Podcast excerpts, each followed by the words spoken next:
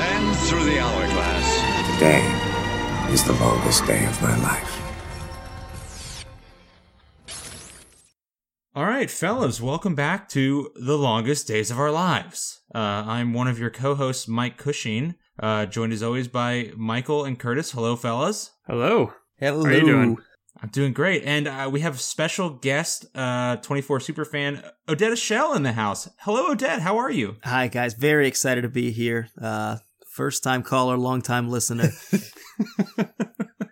great. And um, Odette, just so you know, what's your familiarity with 24? Uh, I mean, I watched it with you all in college where we would play the drinking game. So basically, I was sober enough to remember about three quarters of every third episode. Yeah, And- if if if I recall correctly, so me and Michael probably haven't seen it in the same time frame, probably eight years ago. Curtis has never seen it, and you might remember five total episodes of the show. It's like it goes, it splits three. So one, four, uh, eight. You know, kind of Okay. goes from there. Those are the ones I got. So this one, episode three, like watching with fresh Bambi eyes. Fantastic. Well, and it was tremendous. Great. Well, hopefully you don't have to see your parent get shot in front of you. Like, Wow, I got dark quick. yeah. Well, that's how the show goes. Uh, just to remind everyone, so episode two, uh, the 1 a.m. to 2 a.m. hour, uh, Jack Bauer did some shit and some shit went down. Uh, let's do a quick recap. So, um, Jack was hunting down a lead uh, call from his uh, boss, Richard Walsh, who had him meet him at a LA office building uh, to recover a key card with confidential data on it. Uh, Jack had to get his first confirmed kills of the show. In the background, we we saw the the beginnings of a terrorist plot to kill Senator David Palmer, and Jack's own daughter Kim was kidnapped with uh, her friend Janet. And Jack's wife Teri was trying to track her down. Does that pretty much sum everything up, fellas? Did I miss anything? And Jack ripped some dude's thumb off. to Right. get his There ID. was, there Yeah. was some thumb game happening. Yeah. Also, that Mandy's sidekick decided she's in it for herself a little bit. Mm-hmm. Yeah, our girl Bridget, who maybe is Mandy's uh, Mandy, the terrorist who blew up the plane, might be her girlfriend. Mm-hmm. Yeah. There's a We'll possibility. find out. There's a possibility. Okay, They- so let's get let's get into the 3 a.m. hour. No, sorry, 2 a.m. hour. I apologize. Uh, so Jack is driving through the streets of L.A., uh, speeding. He just ran a red light um, with a man's severed thumb in his pocket. Yeah. Gotta love it. And uh, again, so Jack continues his trend of responsible driving and pulls off to the side of the road Mm-hmm. and He didn't makes just a pull off to the side of the road though. He like pulled off the highway and into a weird, creepy neighborhood that was nowhere near anything. Uh, Yeah. Was he trying to hide the thumb? I, I assume. Yeah, and let's not forget, ten minutes ago, this guy was was actually in a gunfight still, and he may still be being tracked by people with weapons. Uh, and he's just like, no, I gotta gotta take care of this business in the car. No big deal. Right. So what does he do in the car though? So he pulls, he makes a phone call and pulls out and like He gives his number four three nine three CTU. Yeah, I'm gonna check to make sure that's accurate confirmed. throughout the show. He gets confirmed, and then uh, we, we've already established that the technology in Jack's car is well beyond space age. Uh, what does he do Mm-hmm. He switches. as he's is making the phone call? he goes ahead and switches that bad boy from magnetic back to optical. Yeah, as you do. because you got to do that. Yeah, but Right? what does he do with the thumb, guys? Oh, he me gets what he it does the goddamn thumb. Sends a quick fax over to CTU. they run the prints. Uh, and they but it wasn't ID a fax. It was uh, it, it was definitely went through a satellite because they made that very clear by show the fancy showing us the flying satellite shot. Yeah, yeah, so this is very much reminded me. So this was 2001, and it reminded me of the movie Enemy of the State, where I guess like early 2000s, everyone was very obsessed with like satellites and them watching you, and I feel like this was just like a play on, oh, satellites can do everything, huh? I wanted a sat phone so bad. You All can I get knew- one on Amazon for like 40 bucks now. Yeah, but back in the day, I was like, I want one. They work everywhere. Mhm. That's when I GPS was a bunker. fancy. Right when they'd be like, you have the GPS, you know, I got you on GPS. Like, oh my god, they can track you anywhere in the world. And now it's, I have this in my phone, in my car. My kids got Yeah. one. and they're still tracking you Right. all the time. Yeah, but now we're just okay with it. Yeah. Okay, Yeah. so Jack uploads. So I feel like just before we get into the meat of the episode, there's a lot that goes on in this episode that's pretty boring. Mhm. Uh, but there's also some batshit insane stuff. yeah, it was uh, very so- high and low. Yeah. Yeah. I want to run through some stuff real quick and then, you know, we can get to the meat of the episode pretty quickly. So Jack gets a call from as he's at, right after he hangs up on uh, the agency to upload this thumbprint. He gets a call from his wife Teri who shares her concerns about Kim's call from the previous episode where the kidnappers Rick and Dan made her, you know, say that she was okay and that Kim loved Teri, her mom. Yeah, I was. You know, I feel bad that I called Teri the dumbest person alive last last time because apparently she's not so dumb. No. Jack ran right through it. He's like, whatever. Mm-hmm. Like, she's good. Yeah, Jack continues to minimize the threat to Kim, but also kind of be very mad about it. That's why they almost got pseudo divorced. He doesn't listen to Yeah. his wife. Exactly. Yeah. So Jack has Teri on the line and he gets on the phone with Alan, Janet's dad, who I've dubbed suspicious dad. Um, and Oh, that was like, an excellent power play by Jack right there. yeah. You can see he- kind of another reason that maybe they got pseudo divorced because he was like, just put Alan on the phone. And then Right. the thing is, Alan. And I was like, oh, damn, Jack. You pull that Yeah, dick so- out. Yeah. Oh, yeah. Oh, yeah. So so Jack yanks that dick out. Tell, t- tells Alan and Teri to stay put with Janet's car at the furniture store, and like his reason is that it's a dangerous neighborhood, and. a- in Oh, God. another in Yep. another like example of 24 just like random happenstance to prove a point Yes. like Yeah, a happened. fifty thousand dollar car like races past them to pr- like yelling with Oh, it people was no. yelling out of It was car a, it was an SUV playing Right. hip hop music very loudly, yelling, uh, and then someone of an ethnic nature yelled something at them. right to make So it it's clear, this is a dangerous neighborhood, you guys. yeah so very silly But to be Um, fair, what dad would just leave knowing that their daughter has to come back to her car? well Like, his Jack's reasoning was right. that it might be a couple hours Yeah. like, I'm starting to think that this dude doesn't really give a shit about Janet at all. so are you on board with suspicious dad Yeah, no, very suspicious. I don't like he's his been face. acting funny for Right? sure. Also- There's something oh. going on with him. Yeah, And I don't think they locked the furniture store up, guys. They left No. it unlocked again. but they they did clean it up yeah, but still, it's a dangerous neighborhood and it's just unlocked now. And Okay, Teri so- checked checked to see how much everything cost Yeah. because she was bored. So Oh, well, women be shopping. Women be shopping.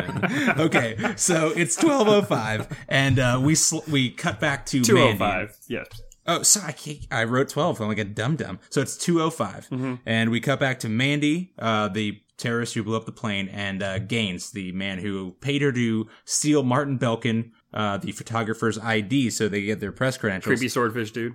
Creepy swordfish dude. There he is. And um, we learn that Mandy's very entrepreneurial girlfriend, Bridget, is asking for an extra $1 million and uh, basically gets bitch slapped by Mandy. Oh, yeah. Just she slapped the taste out that mouth. Mhm. Yeah. She She's had- shaking down terrorists. Yeah. That's the Yeah. most dangerous game. You don't want to do that. Probably not going to end well. And the whole time I'm thinking, why is there two smoking hot chicks for this plot? Why didn't the first hot chick terrorist just take the ID to the terrorists and get her million dollars? But no, Fox is like, well, we can get two hot chicks, make them lesbians, and then have them make out every once in a while.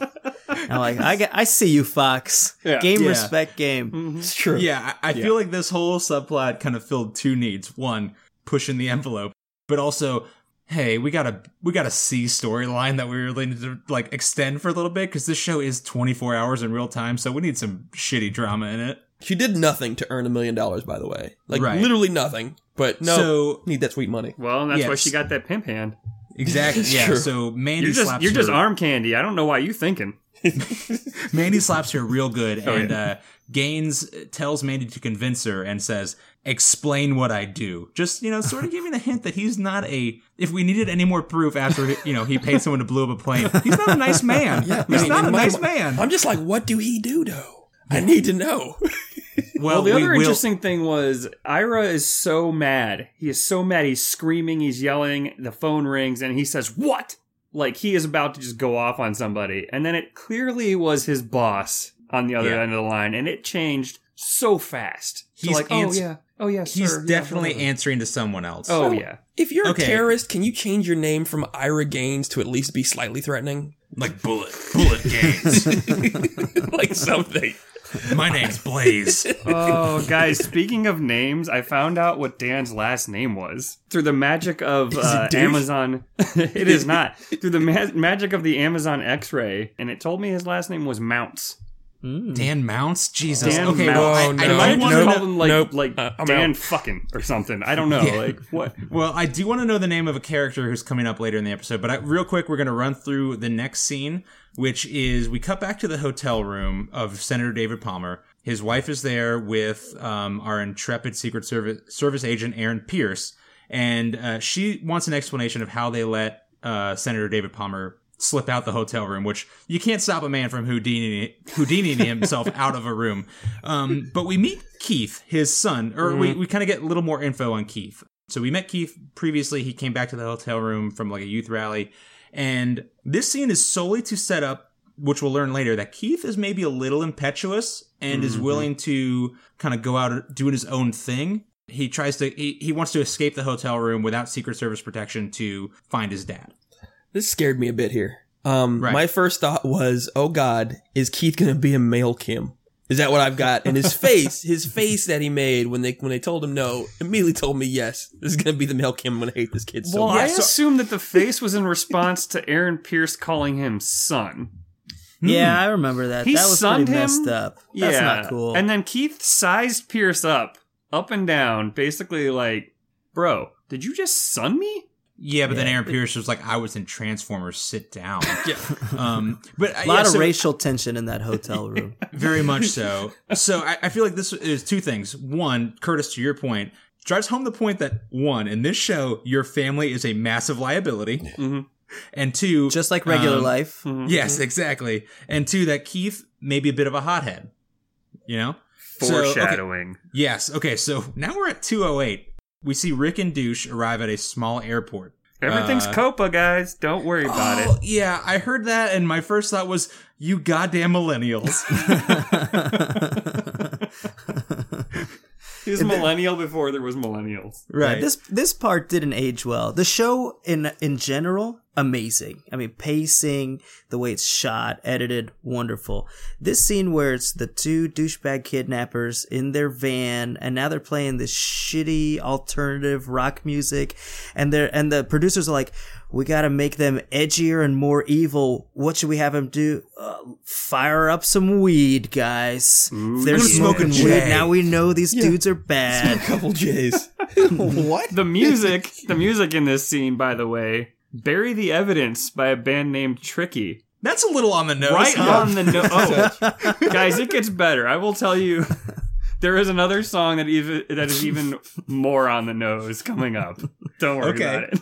okay, well, so we, we cut to Rick and Douche, and okay, so it's 208, and I just want to say they leave Kim and Janet, Janet, she of the broken arm, in the in the back of the van for a very long time, probably like 30 minutes. Yep. Um, and they are outside the van on the opposite side of the van, like with no view of the passenger door. And Kim makes no move to escape at any point. I just want to say that very early. Well, you know, she's she's responsible for Janet at this point True, true, but you know, because she's She the could- reason she got her arm broken. Right? But she could also just escape and get help at any point. But uh, so we'll move past that. Janet is in very bad shape. Her arms are broken. She's been roofied. So Kim starts sowing the, the seeds of dissension between uh, Rick and Douche. Oh, yeah, and she Dan. questions basically questions Rick's manhood. Yeah. Yeah. And Rick responds um, because he sees that Janet is in, In the dire best, the straits. best way possible.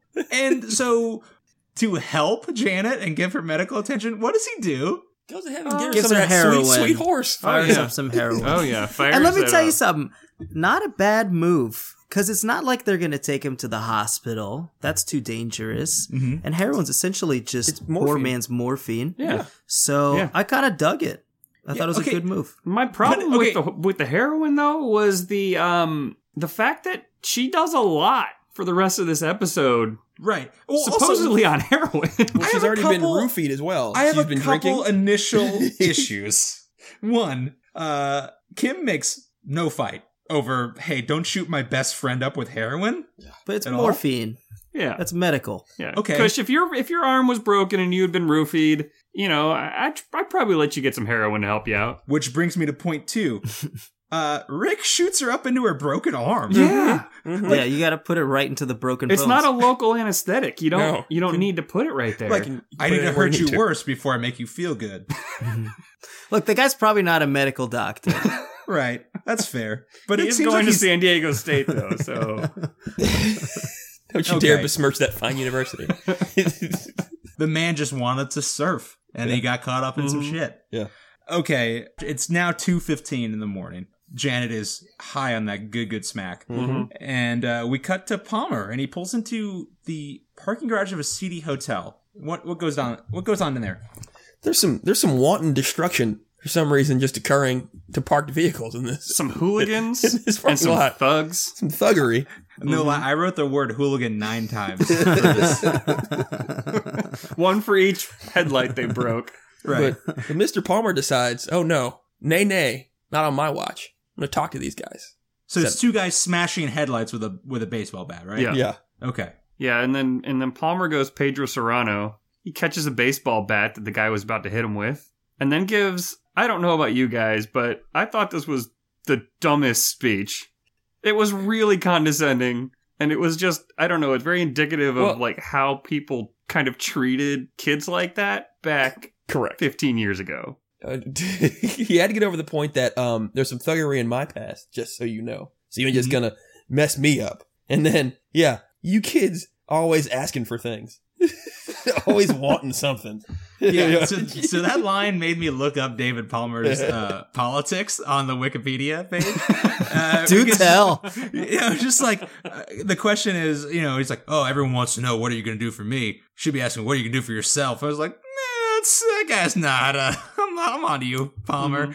Uh, allegedly, a, a very democratic man, but uh, yeah. So he catches a baseball bat, and but he also reveals maybe Palmer's got a dark past because he says he understands uh, hooligan number one's past more than he knows. Well, what else has he been lying about? I mean, he already lied about his basketball skills. You know, maybe he lied about even having a law degree. True. Uh, it, this did remind me of one of my favorite sort of. This happened in Point Break, where like people who have no business like recognizing people.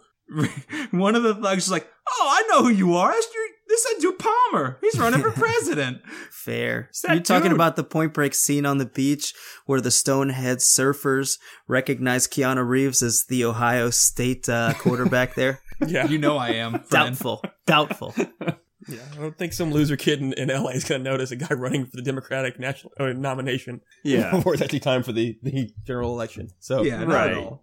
There was one scene just at the end, one shot at the end of this scene where Palmer pulls, I assume, a splinter out of his hand, there it is. and then he puts it in his mouth, and he looks at them, and all I could think was, "You made me bleed my own blood." Which Pedro Cerrano would use in some voodoo ritual. Probably. All I thought, Michael, was that's bad, bad upkeep. You know, you got splinters coming out your bat. What are you doing?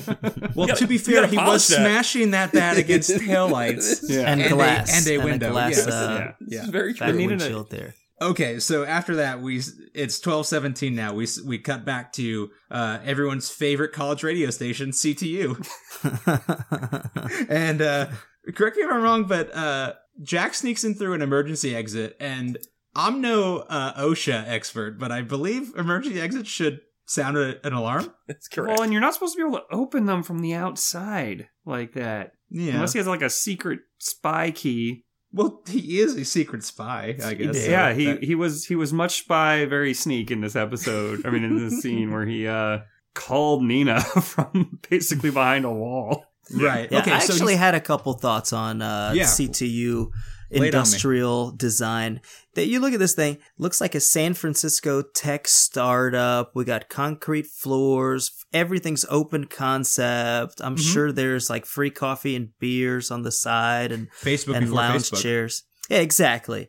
And yet, this is a counterterrorism organization. You got to think that miles of classified information are flowing through here. People can't look at classified stuff on a computer that everybody can see from all around. That's bullshit. Yeah, I mean, they need to ask for sockets to be open to even access the outside world, but they can just look at everyone's screen as they walk by. It doesn't make any sense. I'm not buying it, CTU. No. It's poor operational security. Yep. Well, we'll get into that. As the show progresses. but uh, so, Michael, like you mentioned, Jack sneaks into the back room. He makes a uh, call to Nina Myers, who he just learned at the end of the last episode, her computer generated the key card with all the, the information. So he now suspects that she might be a dirty agent. So he makes a phone call to her to lure her away from her desk and up to his office. And in the meantime, he approaches Jamie, the uh, she of the midriff t-shirt, Who's now covered hacker. up. She's got Yes. professional clothes on now. Well, we'll get so right after this. Jack makes his. He's now wearing his third shirt of the day. So Yeah. He finally People are puts on a changing dress clothes. shirt. Yeah. But People important note clothes. here, he takes off the shirt. He's got a giant barbed wire Thank tattoo across the bicep. What's that Which about? led me down the Kiefer Sutherland Jack Bauer tattoo train on the internet. And turns out that the uh, the makeup artists had a really hard time covering up all of Kiefer Sutherland's tattoos to be professional. You'll find that most of the time he has long sleeve shirts because he's got some janky ass tattoos all over his forearm and he felt bad in the makeup room that they were spending so much time on this shit. So it's an actual barbed wire tattoo, like probably the least original tattoo a man could ever get in his life, outside of maybe mom and a heart. And he's and he was his first tattoo was supposed to be Mickey Mouse in a space helmet. but but he bailed at the last minute and got a Chinese symbol, another highly original move. and uh, and that started his tattoo uh, tattoo train. Kiefer Sutherland Wow. loves the What ink. some dumb guy. Okay. What a son of a bitch. Okay. well, okay.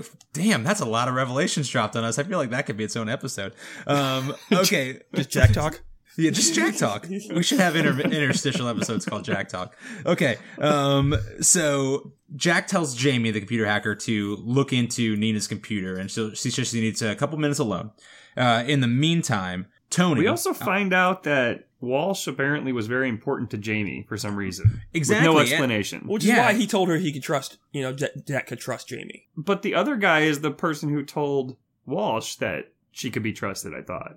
Yes. So, uh, yeah, the other guy did. The guy gave uh, Walsh the information. Uh, so we get all this sort of uh, additional info that Walsh is a good guy because we know that Jack owes him like Jack owes him his life. He said that. Jack says, "I know what Walsh meant to you." To Jamie, tells Jamie that there is a mole in CTU and that it might be Nina. So Jamie goes to work, and as Jack is walking up to meet Nina in his office, Tony Almeida interrupts with a funny line uh, Hey, did you cut yourself? as Jack is covered in the blood of a severed thumb. Fucking Tony. and uh, so Human he ID mentioned- card. Yeah, oopsie doopsie. Um, it mentioned that there's a from the flight information that blew up. There's a red flag that there was a man in first class on a. We don't know who it is. Well, we know who it is. Dramatic irony. What's up? But there's something wrong with the flight manifest. So we know that Tony's onto something. Well, we also find out in the conversation between Jack and Nina that they definitely had been fucking. Yeah, I was gonna So say So Curtis that's, was uh, 100% right. Yeah, so I mean, so we had split screen spycraft going on, right? So he's he's distracting Nina. You can see Jamie in the background doing doing the, the hacking into Nina's computer, which was great. Uh, great use of split screen. And then obviously, you know, Jamie always needs one more minute. Everybody always needs one more minute when you're trying to distract them, right? Yep. And so to ask the the one question he needs to get her to stay in the room, it's, "Hey, have you and Tony been fucking?" And then that Yes. leads to a confirmation of Nina and Jack been fucking, and I'm so happy it got confirmed. Oh, yeah. But he is very quick to say to anyone else it, it was when my, me and my wife were, were separated. They were on a break. We were on a break. I definitely wasn't fucking when Wonder I how shouldn't long this break fucking. was. Uh, I'm excited to see how long this break actually Two, was. two and a half days. but we we could figure it out because I was thinking about this earlier, um, and th- you know this is on the day of the California primary, Which And was March 7th, 2000. Okay, so we learned that Jack and Nina were later in the episode. We learned that Jack and Nina were at least fucking on Santa- January in Santa. Barbara. Yeah, they were. Right. So it's Wine been, country. So it's been two months at least. Romantic.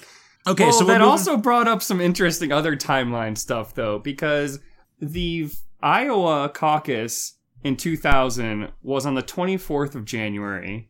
People were breaking in for information on Palmer on the 14th of January. So 10 days before the Iowa caucus even happened, they were plotting to kill this man. Mhm. They hadn't even had a single primary or caucus yet, and they had already decided that he needed to die. with a million dollar ID Yeah, to be used. That's a, that's a lot of cash. Right. to Two have million early dollar on. ID. that's So we'll- intense. We'll get into that. Speaking of million dollars, we cut back to Bridget and Mandy. Mandy, uh, who they apparently haven't spoken in 20 minutes because we we get the beginning of their conversation about, hey, you really need to give up this ID. Maybe they Uh, were just fucking before that. We don't know. Yeah, maybe, maybe. Um, so Bridget makes a pretty good point. Says, um, they hired you to blow up a plane. Money does not mean anything to these people, which Uh, not a I bad don't, point. don't Gotta be true. but Yeah. not really. I mean, Because the- why are they doing all this? I can only assume that they would pay a million dollars for this ID if they were getting paid, say, five million dollars to do something else. well, Mandy's And line so was you're perfect, cutting right? their profit. So Mandy says it's just essentially not, these people not a good only care idea about when people are willing to kill 400 innocent civilians and then say, "Oh, screw you! I want, I'm reneging on our deal and I want more money." Yeah. An extra million well, bucks. The other interesting music choice I was going to tell you guys about was the the name of the song that's playing while Mandy and Bridget are having their little conversation is called Autonomy. Hmm.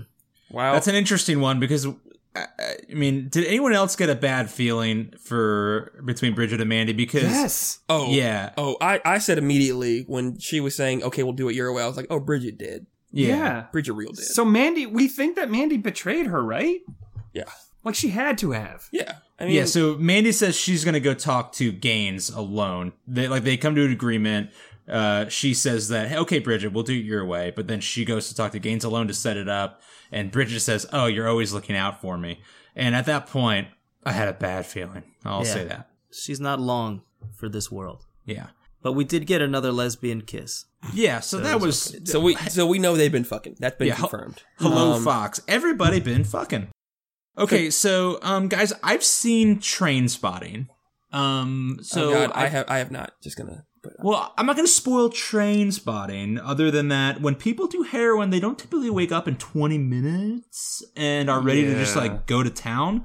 I did a Um, little research on this. I tried to because I've never done is heroin very before. non-explicit on what can you do on heroin. Which well, I guess it is did fine. say it did say that the the peak high happens within it can happen pretty quickly, but that it lasts for like the effects last for like two to four hours. right, but 20 minutes later, Janet is up and ready to Oh go. yeah, she's booking it. She's Yeah. running. she's Yeah. ready, ready It's to make a escape run for it. time. Escape Yeah. from the rape van. so they make they, they, they make sure that that numb nuts and dipshit aren't aren't looking and run across a runway and somehow while Janet is high on that sweet sweet horse the only person who falls down in this escape attempt is goddamned Kim and I just don't understand how she's a human being Well, that was one of the things. That was one of the things that made me think that okay, maybe Janet is kind of fucked up because that plane was coming right at her and she did not even react. didn't give a fuck No, so maybe she was just kind of like On fuck it. heroin? Yeah. yeah, Yeah, maybe, I- maybe. But also, okay. why did they just Leeroy Jenkins at a plane? Like I thought maybe they were gonna ch- like try and like use the cover of the plane noise to like run behind it or something, but they just or ran the straight cover of the van like they're uh, again like i mentioned earlier rick and dan were not looking at them and No. were like actively getting high and like they just ran in the bad like, dudes. they literally ran in the one direction they could have been seen this is and well plan. lit by this the is Kim uh, plan by the Yeah. lights of that airplane. And then they don't go in the obvious place you should go, which is the control tower, where Right. people could call the authorities immediately. They Right, keep running so- past everything. exactly And So- yet they still managed to escape. yeah so we're gonna skip over a scene between jack and jamie it's basically basically just confirms that they all been fucking and jack may or may not have Oh, passed nina uh like covert information One part about Uh, this scene, Coach. One part about this scene. yeah So they come back and say that the man whose thumb he stole in episode two, which we, of course, titled thumbs up, yeah comes back negative on every database they have. So this person must not exist, which means they don't understand how thumbprints work. yeah the line was this man I've either never had doesn't my exist goddamn thumbprint taken. I exist. the man was either is he said he, this man either doesn't exist or his identity has been erased from the database. So it's like, well, fella, it's probably number two because I sent you a very explicit thumb scan. He Idiot. definitely existed.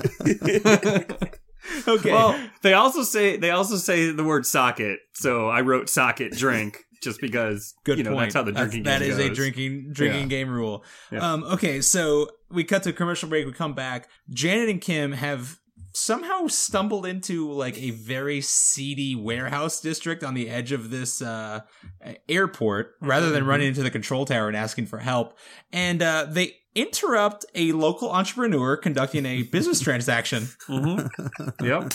Yeah, we had a gay prostitute who was performing fellatio on a local businessman. For fifty And- bucks. Yeah, so fifty dollars. It seems both at the same time way too high and way too low for guaranteed herpes, but also a blowjob. Yeah.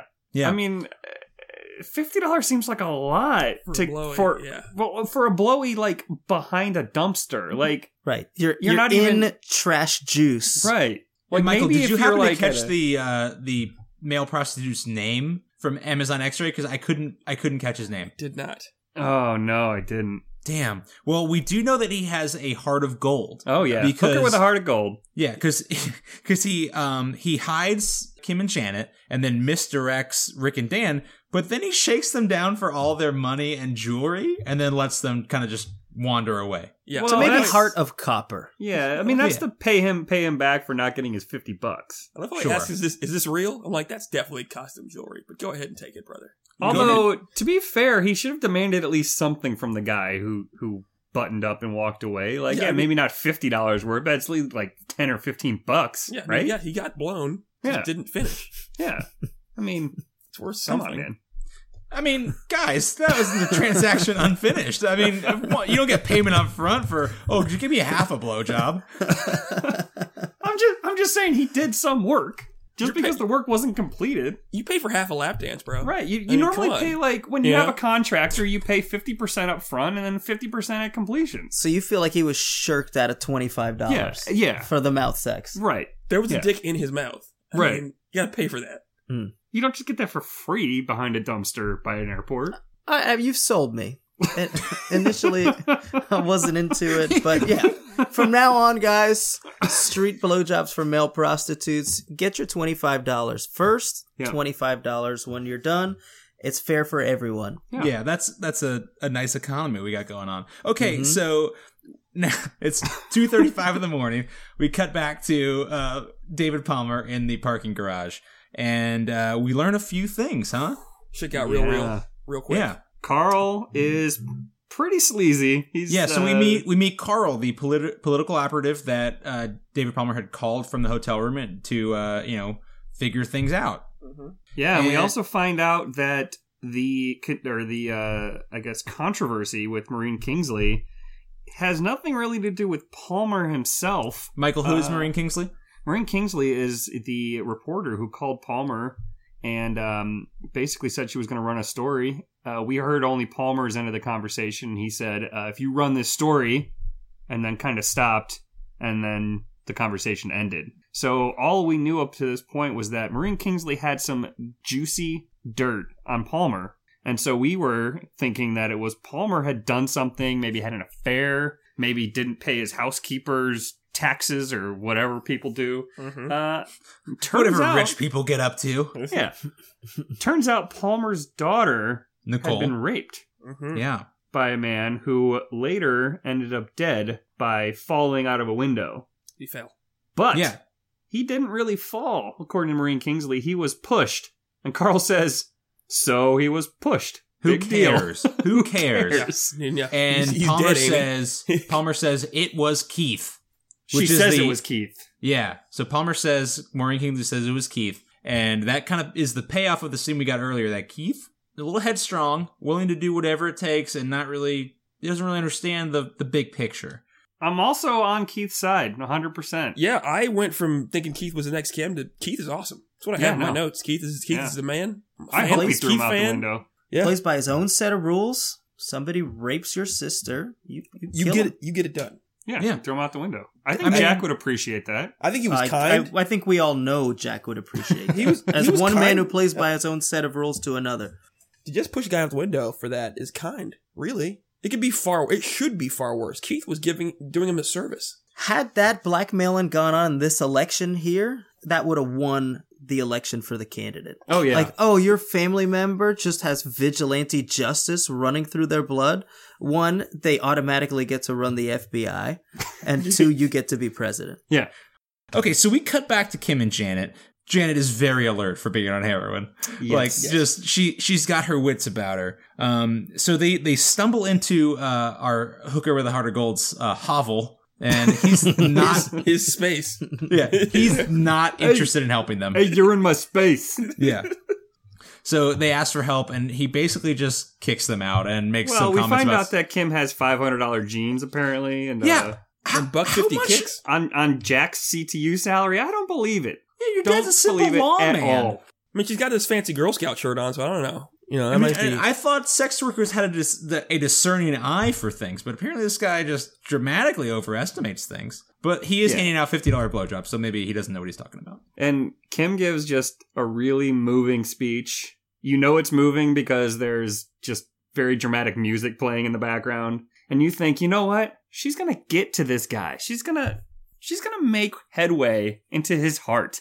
And he basically says, uh yeah, go fuck yourself. Welcome to the neighborhood. yeah, yeah. Sorry Heart about your copper. life. You know, Mhm. sorry about your Yeah. life. Your your daddy in the Hollywood Hills. You know, you never worked for anything in your life. Get the fuck away from me. Right. Yeah. I am stuck giving blowjobs to dudes in trash water. And not even giving my twenty five bucks up Right. front. No. To be fair, he did steal like 150 bucks from Kim, though. I mean, that that that's what it appeared to me. It was it was hard to Street tell. It could have just been Could've singles. Like, yeah, could have been like forty bucks or four bucks. Who knows? Yeah. Yeah, Yeah, you don't know that. yeah. yeah, fair enough. So now it's 2:45 in the morning. We cut back to CTU, and Jack confronts Nina as the mole. He he tells her his suspicions. He throws her around a little bit and says, "Who are you working for? The the the card came from your computer." Yeah, he got serious real quick. And, uh, you know, Nina's looking him in the eye as a woman who has been fucked. And, and, and, and, is, and, is, and is telling her, him that it's not true, Jack. You know me, is what her eyes are saying. How Yeah. dare and I, you? How and dare I you accuse can't me? believe you think I did it. Yeah. is what yeah, oh, says. she hits him. She hits him with that guilt trip at the end. Like, I didn't do it, and I can't believe you would even think it was me. Yeah. Yeah. But I mean, the evidence is on her computer, so I think you can believe it. Yeah, And correct. it's worth a Right. conversation. It's not Right. like, oh, yeah, the file came from Nina's computer. Ah, but she couldn't have done it. Yeah. I mean, Yeah. he did try to say she couldn't have done it to Jamie, because she was like, "Hey, it couldn't have been her because we've been fucking," and Jamie's like, "Yeah, but." You know, you've been fucking, so she could have just stolen all your shit. to be fair, Jamie does say that. right. Pretty and he's like- explicitly, and then he basically goes, "Oh, you're right. She could have stolen all of my shit while we were Right. fucking." I feel like if you work at the CIA, if someone says that one of your coworkers may have lied to you, you should believe it immediately because you're spies. It's literally what you're trained to do. Yeah, we It's- also the recruit with Al Yeah. Pacino. And we already know that Nina's a good liar, so like he had to put a little extra pressure on her. She's not just gonna roll over if it's her. exactly. So he gets a little rough with her, and then not we, the f- not, not the last time Jack will get rough in an interrogation. yeah, I'm no. excited now. Oh, sorry. Spoiler alert, Curtis. Spoiler It's okay. It's okay. Just Uh, in case you couldn't tell by Jack I cutting will, I thumbs will off. say. I will say this. I will say this. I was surprised at how calm Jack was during this whole thing. From what I had heard over the years, I expected Mr. Jack Bauer to be a twisting murder storm who would have walked in the CTU and shot Nina right in the fucking forehead and been like, "She was the mole." Yeah, that's out of the season two. Wait for season It is. I mean, like not having watched this for years, the season one is just perfectly paced. I mean, like there's a sense of urgency, but man, things aren't going crazy at all times. Like, okay, we're gonna get the job done. Uh, we're sh- we're we're shooting back and forth here. Things are happening, but then we're taking time to talk through them and figure them out. It's just a perfect show. Yeah. really. I mean, aside enjoying from it. the whole shooting his boss with a trank gun in the pretty first episode, but hey, But he- sometimes you got to get the job done. But he had to go Yeah. to the locker, open the briefcase, and get the trank gun. It wasn't just available Yeah. to him immediately. and then put it in True. his trapper keeper. yeah. So speaking of getting the job done, uh, we we jump back to Gaines, and uh, he has agreed to Bridget's terms, and they show a million dollars being transferred to her account. And uh, Mandy says that they'll uh, Mandy and Bridget say they'll take Gaines to get the ID, so but they won't take an extra bodyguard, so they leave. We cut back to the warehouse. Uh, Dan is walking through the space and says, I know you're here. I can smell your perfume, which seems like an odd thing to say in a male sex dungeon. Yeah, it got it got a little weird and kind of like creepy thriller horror movie ish, where they're like hiding from the killer and Dan's. I mean, shadow. Did you see a Yeah. shadow? And the other the other thing, I don't know if you guys caught this little exchange between Kim and Janet. Uh, Kim says to Janet, "How's your arm?" Janet says, "It's okay if I don't move it." And Kim responds, Don't move it. Well, then don't move it. The perfect Like- dad joke. what the fuck, Kim? Like, thanks. Did Kim? Did Kim just like ad lib this? She was like, "Guys, I got this really good thing I'm gonna say." My only we're note on that here." was dad jokes on point. right. So Which what is hap- also 17 minutes into shooting up heroin, so she could just have to speak really clearly to her. right. yeah. So, so what happens don't next? move it. So what Uh, happens next? Kim Kim thinks that creepy greasy guy in an alley uh, Creepo might pimp? help them. Yeah, Creepo I mean, why what wouldn't he want to help these young girls? Yeah, so they meet Because guy, running into super car. sketchy people in really questionable parts of Los Angeles at 2:45 in the morning, it just screams willing to help Well, uh, innocent young girls. And they don't even ask for the phone first. Her first thing is like, drive us somewhere. Get us out of here. Yeah, just get in the car because that's not how you got in this trouble in the first Yeah. place, Kim. Kidnapped part two coming up. They didn't have they didn't have Uber back then. they they eventually ask this guy for his phone. He starts to pull it out, but then he gets uppity with Janet, and then out of nowhere, our uh, nameless um, sex worker comes out of nowhere with a two by four and smashes the guy over the head, and somehow doesn't knock him out because that's how TV. Works. He works. does have a heart of gold, though. He's, he's got he's got, got all- arms of tweed. He's, He's he doesn't really, doesn't really have the arm power to knock this guy out. Because then he got his ass Oh yeah, kicked. yeah. He hit that the guy dude. twice with a two by four, and then the guy was just like, "Why? Why did you hit me?" And then he beat the shit out of him. And the girls just look at this Yeah. instead of running away. Right. And then in the my favorite part, well, you know, it's hard to watch, but uh so the girls were running, the guy's getting his ass kicked, then Rick and Dan kind of stumble upon the scene and they're like, "Oh no, no, we're cool. Don't worry about us." And the guy's just like, "Ah!" Ah! so but yeah, he's the guy freaks out and they like kind of skirt past him and then without missing a beat, that man goes back to just beating the shit out of the guy. he had a mission to finish, right? Yeah, he was gonna finish tonight. Yeah. He didn't get paid and he wanted to finish it off. So now it's 253. We get back to CTU. Tony gets a CTU internal memo that Richard Walsh, the guy who Jack met at the uh, Dunlop building and got the uh, the key card from, is dead. He tells Jamie this and asks for more information, and Jamie kind of blows him off. So Tony says, "Hey, I'll look into it myself." And Open a socket for me. open a socket. I'll look into it myself. Uh, He open a also walks over her computer while she's clearly working on something and just starts typing in it. Like, look, huh.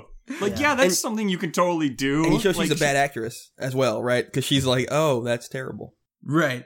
And uh, the reason, so this is big for two reasons. Uh, one, Tony knows where Jack was because he had the transcription of the call from the second episode. So Jack, he knows that Jack met Walsh at that building. So he's kind of on, he's on the hunt for Jack at this point. Yeah, he clearly thinks that Jack has something to do with Walsh's death, which, I mean, he's not entirely wrong. He was there for it, but uh, yeah, Tony Tony thinks he's a bad guy right now. Yeah. And yet he has the soul patch, which makes Mhm. you think Tony has to be evil. Right. Yeah. Also, open a socket is a drink for the drinking game. Yes. For everyone Yeah. playing along at home. So if you're listening, you better slam a beer right now. Um, so we move forward. Jack and Nina are up in Jack's office. Jack is calling Jamie and realizes that she's close to cracking the key card with all the information on it. So getting close there. Gaines, Mandy, and Bridget are driving to get the card. And uh, what happens next? Mandy, Bridget digs up the card, hands it to Gaines. Ooh, They, they hold hands. They hold hands all all, all sappy like. and Thelma Louise style. and then Yeah. you hear a shot ring out Oh yeah. in the air. Down goes Bridget. yeah. Killed by a sniper's bullet. So I think Now, the, the part I didn't get is that sniper was set up and knew exactly where the key card was going to be. And, and He it was takes a while on to get that shot. he was following behind on a dirt bike. To Odette's But then point, had it takes to- a while he- to set that still shot takes up. a long time. Yeah, They you were had to follow them. Yeah, you had to follow them up and then find a high spot based on an area he had no didn't know anything about. Because he was ahead of them. yeah, I wasn't buying that. no, Hmm. Poor setup. Poor he's setup. just that good. The first and only plot hole in 24. We found it. we, It's a good thing. it. It's a good thing. It's the only one that ever happens. throughout the Okay, history that's of the fine then. I don't have to look for any Yeah. more. Good. Yeah, no, good. yeah, Curtis, you are off the hook. Don't even worry. Just you know, you can watch without notes from now on. Okay, so it's two fifty six in the morning. So we finally get Jamie has cracked the key card and she's going through it, and Nina's off the hook because um, Jamie uncovers that someone hacked into her system and spent you know a certain amount of time on January fourteenth, which uh, is the date that Jack and Nina were uh, off in Santa Barbara fucking, huh? They was fucking Yeah. Mhm. taking care of business. But I mean, Nina could have just given her login information to somebody else, and then they could have done it on her computer when she was gone. I'm not done with Nina. No, Okay. I, I, me neither. I don't know. I mean, Nina's hair is horrible, as we discussed, right? Yeah. But the more I look at Jamie, she's got bangs. I just, I don't, I don't trust bangs, It was a different time, man. and I don't know. Yeah. You- You're right. You're right. So you can't trust Nina's hair. You can't trust Jamie's bangs. You can't trust Tony's soul patch. No, Or and- Jack's and You can't mullet at trust Jack's. And Teri's can't hair trust is Jack's just mullet worst. or his tattoos. Mm-mm. hmm I mean, a lot of shady characters. And Nina asked Jack, "How could you?" Looking at those tats and mullet. So, I mean, like Nina, I have a Chinese character tattoo on my body. I have a barbed wire tattoo on my bicep. You should never believe anything I say. Yeah. yeah. You clearly have seen those. Yeah, and When we were speaking of not believing anything Jack says, Tony makes a phone call to someone, I presumably at Division, and says Jack Bauer needs to be relieved of his command. Fuck you, Tony. Yeah. Fuck you, Not buddy. cool, Tony. I mean, if you were in his spot, would you do anything different? If you knew that your boss had been at the location of killing his boss? I feel like there's a way to go about that that doesn't involve just calling the guy and being like, he needs to be relieved. I feel like there's some evidence you could have collected, and there has to be procedures for this, right? Yeah, presumably. Yeah, step one is snitching. You know, It's never snitching. But, you know, snitch he does. And uh, so we finally get to. It's now 10 to 15 minutes after Kim and Janet escape with a cell phone. they're on the move. Yeah, yeah, they're they've the been move. running for like 15 minutes straight. They, so they've been running for 10 to 15 minutes, and their first phone call is to Teri, not to 911. Or her freaking dad who works for CTU and could probably pinpoint them with a freaking satellite. Right. But it's to Teri, who's useless. Yeah, Um, absolutely useless. And that's the only call they make. yes. Only call they make. We're like, Not all to right, ni- guys, again, problem we did it. solved. We did it." called my mom. Yeah. no big deal, guys. Nailed She's it. got it. not to 911, not to her counterterrorism agent father. After 15 minutes, Teri Because you goes- can't use the phone; they're they're safe. You don't want to. You have to pull off to the road, off the road, to make a phone call. You Right, can't yeah. do it while you're running. You Like, be guess what? In Taken, when all those crazy kidnappers came into that house, the phone call that she made from under the bed was not to her worthless mother No. or to the dentist dad that she married. It was to Liam Neeson. Yeah. And we all know how that ended. yeah, That's who you want to call. Mm-hmm. Um, so Teri does the sensible thing and calls 911, as he would do, and tells the police where the girls are. And um, as that phone call ends, because they have to run because Rick and Douche are right behind them, they're running through the street or down an alley into the street, and uh, Janet gets wrecked by a car. why that a- does Kim stop running and turn around? Because she cares for her friend. No, I'm saying why does she stop running and look at Rick, Rick and, and Douche, Douche. running at them? She's just like, oh, they're running at us, and Janet's like, uh, let's keep going. Yeah, I'm the on girl heroin, on and I heroin know is that I like, need to-" guys, let's pick up Yeah. the pace. Yeah, and Did she get yeah, hit by a gets Z wrecked. twenty eight? It was It like was either that And or like- Pontiac Firebird. and like every driver in a Z28, they just drove off, hit and run. So the the driver hits Janet very badly, but like somehow stops on a dime after hitting her, a- and then like sees Kim and drives off. And um, Curtis, your wife is a doctor. Mm-hmm. Um, would you recommend after like if you were a a bystander and saw like your best friend get hit by a car, would you run up to your friend and just like shake her head back and forth? not a not a smart move. Um, they kind of want you to keep the old head and neck uh, immobile as much as possible when that kind of thing happens. But this is Kim we're talking about. She's gonna do the worst thing possible. She has the absolute worst screaming cry. Like it was just like a it was like a baby lamb. It was like no, no. It's a Kim cry. Again, not not the worst thing Kim will get up to in this season. That's all I'll say about that. Not even close. yeah.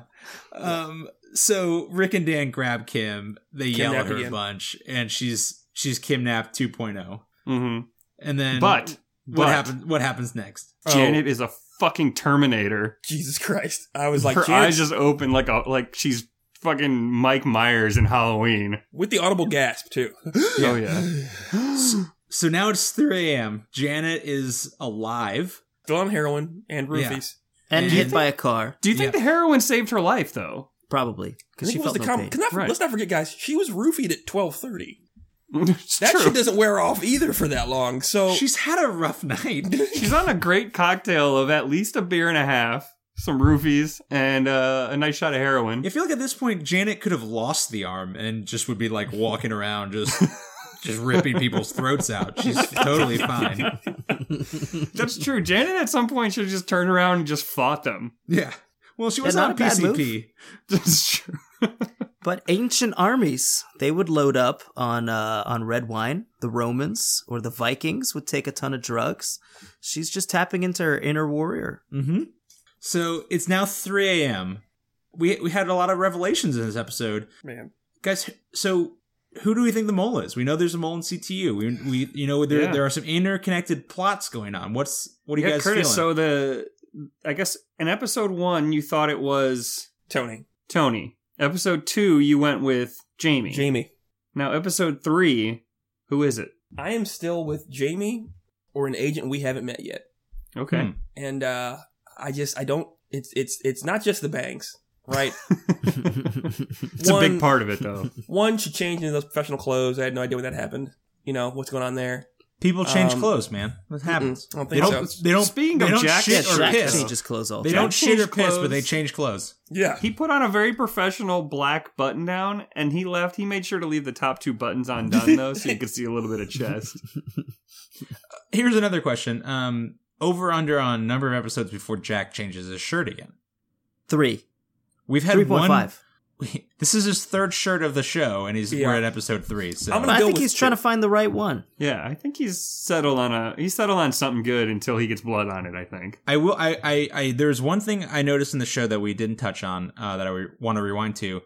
So when Jack asked Jamie to crack into the key card, you know, related to Palmer, he knew he said that Palmer's day starts at 6 a.m. Yep. and so she needed to have it done by then. So we got a couple more hours between Jack and Palmer's days intersecting. Curtis, what are you expecting from that? Odette, what are you expecting from that? I mean, watching this sober has been a real game changer for me. I can appreciate the finer points. I think we're going to see a lot more violence. We're going to get something going on with this uh, Kim thing, find out why she was kidnapped. And I think that Jack and Palmer are going to start to develop a professional relationship. I'm pumped. Okay. I feel Do like we think Jack kills anyone in the next episode? I think Jack's gonna murder at least three people in the next two episodes. Um, Wow. I don't think it's murder if it's self defense. You are correct. My my fault. You're right. He's going to willfully slay.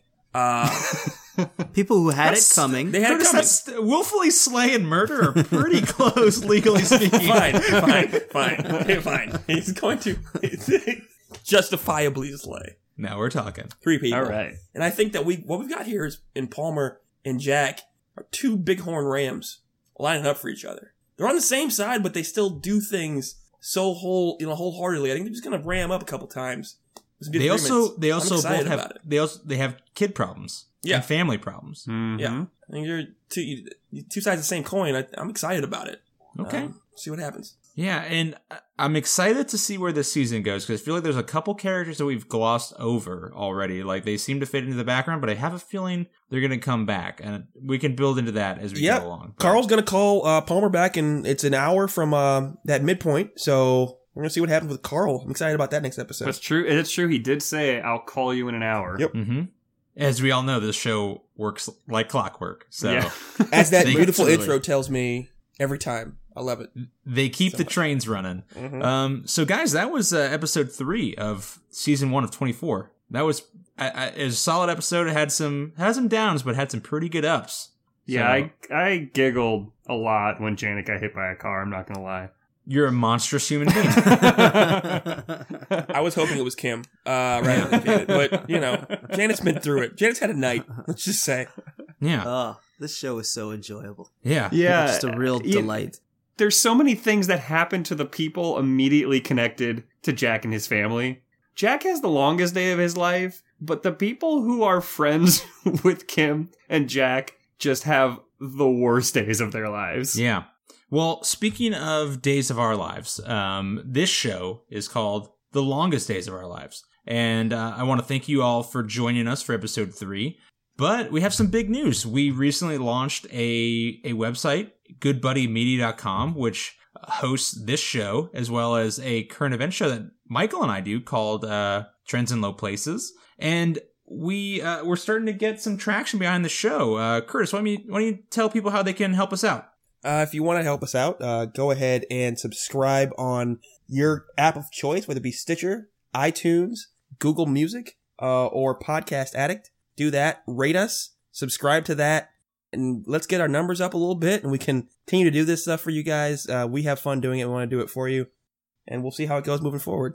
Yeah, it sounds so silly, but um, on iTunes, a big thing for new shows is early ratings and uh, reviews. So, you know, please go to the page, subscribe to us, leave us a rating, and definitely leave us a review. Um, it, it's one of the most important things for new shows. So if you're enjoying us, uh, if you just want to help us out, we would totally appreciate it. And we cannot wait to see you guys for uh, hour four. Yeah, so that was uh, episode three of The Longest Days of Our Lives. Uh, guys, thanks for joining me. Did you all have a good time? Had a blast. Yeah, Thank it you was for great. having me. All right, fellas, Michael, Curtis, Odette, uh, thanks for joining us, and we'll see you next week for hour four. Okay. Have a great night or a great day. Toodles.